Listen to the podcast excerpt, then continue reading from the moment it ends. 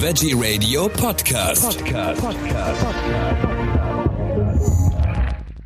Am Mikrofon ist Michael Kiesewetter. Ich spreche jetzt mit Maximilian Gassner. Er ist Country Manager Dach bei Order Champ und äh, wir sprechen über Ernährungsanalyse, die beliebtesten Rezepte der Deutschen und ihr ökologischer Fußabdruck. Eine spannende Geschichte. Herzlich willkommen, Herr Gassner. Vielen Dank, es freut mich, dass ich hier bin. Die beliebtesten Rezepte der Deutschen und ihr ökologischer Fußabdruck. Was sind denn die beliebtesten Rezepte? Ja, die beliebtesten Rezepte. Also was wir gemacht haben, wir haben eine beliebte ähm, Rezeptseite ausgelesen, haben hier dann ähm, die Bewertung ausgewertet und die beliebtesten Gerichte sind auf Platz eins das selbstgemachte italienische Focaccia-Brot, mhm. äh, auf Platz zwei gefolgt sind die Spare Ribs, dann ein Rezept für Nürnberger Elisenlebkuchen, ähm, auf Platz vier ist ein Dattel-Frischkäse-Dip und auf Platz 5 der Grießbrei der Großmutter. Also das überrascht mich jetzt ein bisschen, weil das ist ja doch, ich sage jetzt mal eher so deutsche Hausmannskost, also bis auf die, bis auf das italienische Brot natürlich.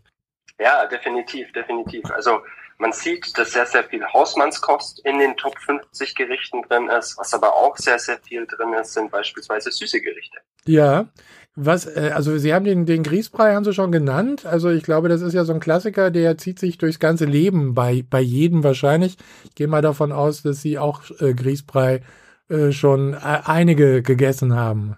Ja, definitiv. also da kommen, da sind wir alle nicht drum rumgekommen. Zu mir hat es immer sehr, sehr gut geschmeckt. Kindheitserinnerungen kommen da hoch.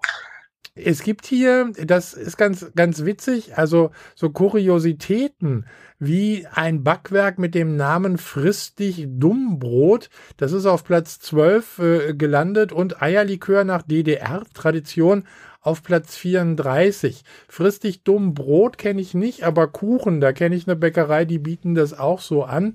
Äh, haben wir noch mehr so, so äh, Kuriositäten im Programm?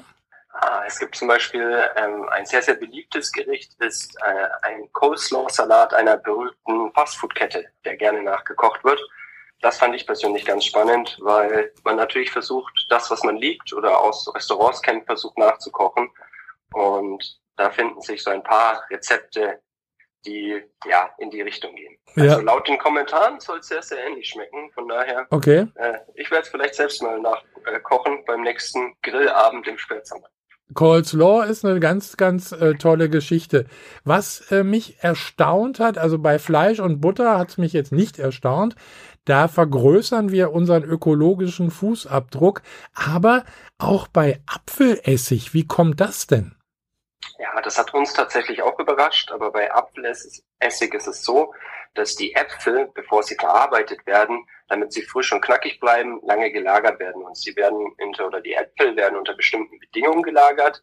Also bei 1 Grad Celsius mit geringerem Sauerstoffgehalt, erhöhtem CO2-Gehalt. Und das wirkt sich dann negativ auf die Klimabilanz äh, aus. Weil dann aus diesen Äpfeln, die lange gelagert wurden, dann der Apfelessig hergestellt wird. Und das ist dann im Endeffekt schlecht für den CO2-Fußabdruck.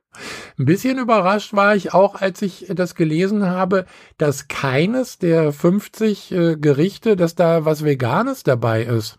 Ja, da war ich persönlich auch überrascht. Ich glaube, oder ich persönlich habe auch keine Erklärung dafür. Mhm. Was man aber sieht, ist, dass sehr, sehr viele Klassiker auch und Kuchen ja. in den Top 50 drin sind.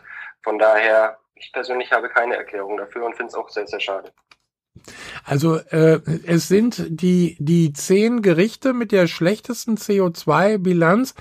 Das sind äh, äh, Fleischgerichte. Also es geht da los mit Rinderfilet an Whisky-Rahmsoße. Auch hier Rinderfilet, das ist ja bekannt, oder hm. Rind allgemein, das ist relativ schlechtes für die Klimabilanz und eigentlich die Top 10 Gerichte enthalten, die meisten enthalten Fleisch. Hm. Und wenn nicht Fleisch drin ist, dann sind sowas wie Quark, Butter, Apfelessig, die sich dann negativ auf die CO2-Bilanz auswirken. Wie wurde eigentlich äh, getestet? Also es ist so, dass wir haben ähm, das Portal ausgelesen, haben dann die Bewertungen gewichtet, dass nicht ein Gericht es nur eine Bewertung hat mit fünf Sternen, dann sozusagen vor anderen Gerichten ist mit mehr Bewertungen und dann wurde mit einem Klimarechner ähm, das Ganze dann sozusagen ausgerechnet. Was ich noch äh, äh, äußerst spannend fand, ist, dass die Menschen wieder mehr selber kochen, obwohl ich äh, oftmals, ich sage jetzt mal im Supermarkt, was anderes feststellen kann, wenn ich da immer die Fertigtüten in den Einkaufswagen sehe. Ja, da hat es, das hatte natürlich, in der Corona war hier die Hochphase. Mhm. Mittlerweile ähm, ist es wieder ein bisschen abgeklungen, aber äh, circa 40 bis 50 Prozent der Deutschen kochen tatsächlich täglich, circa ein Drittel, zwei bis dreimal die Woche.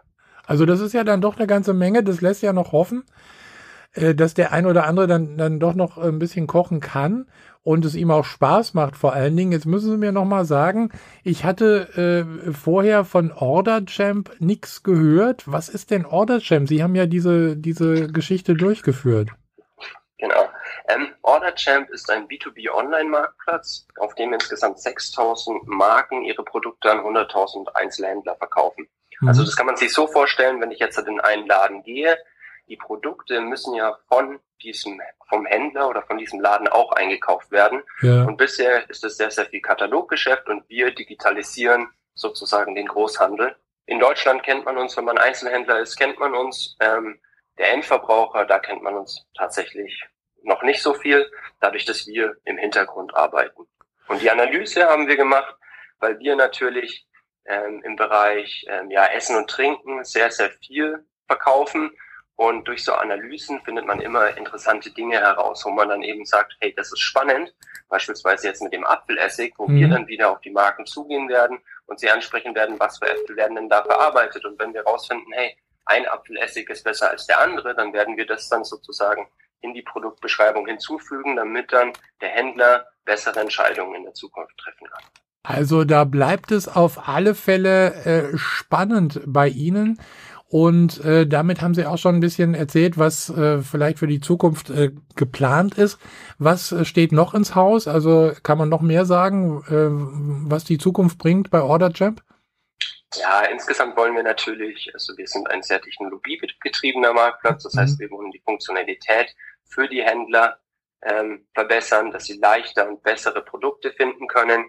Und dann ist es auch so, dass wir als Unternehmen sehr, sehr großen Wert auf Themen wie Nachhaltigkeit, CO2-Bilanz etc. legen. Und hier werden wir zum Beispiel bessere Filter äh, einführen, dass der Händler dann wirklich nach bestimmten ja, Zertifikaten etc. suchen kann, um dann wirklich gezielt die Produkte für seinen Laden einzukaufen, damit dann auch der Verbraucher wirklich bewusstere Entscheidungen treffen kann. Klingt sehr spannend. Maximilian Gassner, vielen herzlichen Dank für diese Informationen. Maximilian Gassner ist Country Manager Deutschland, Österreich und Schweiz bei Order Champ. Danke sehr und bis zum nächsten Mal. Alles Gute. Danke. Ich bedanke mich und viele Grüße aus Berlin.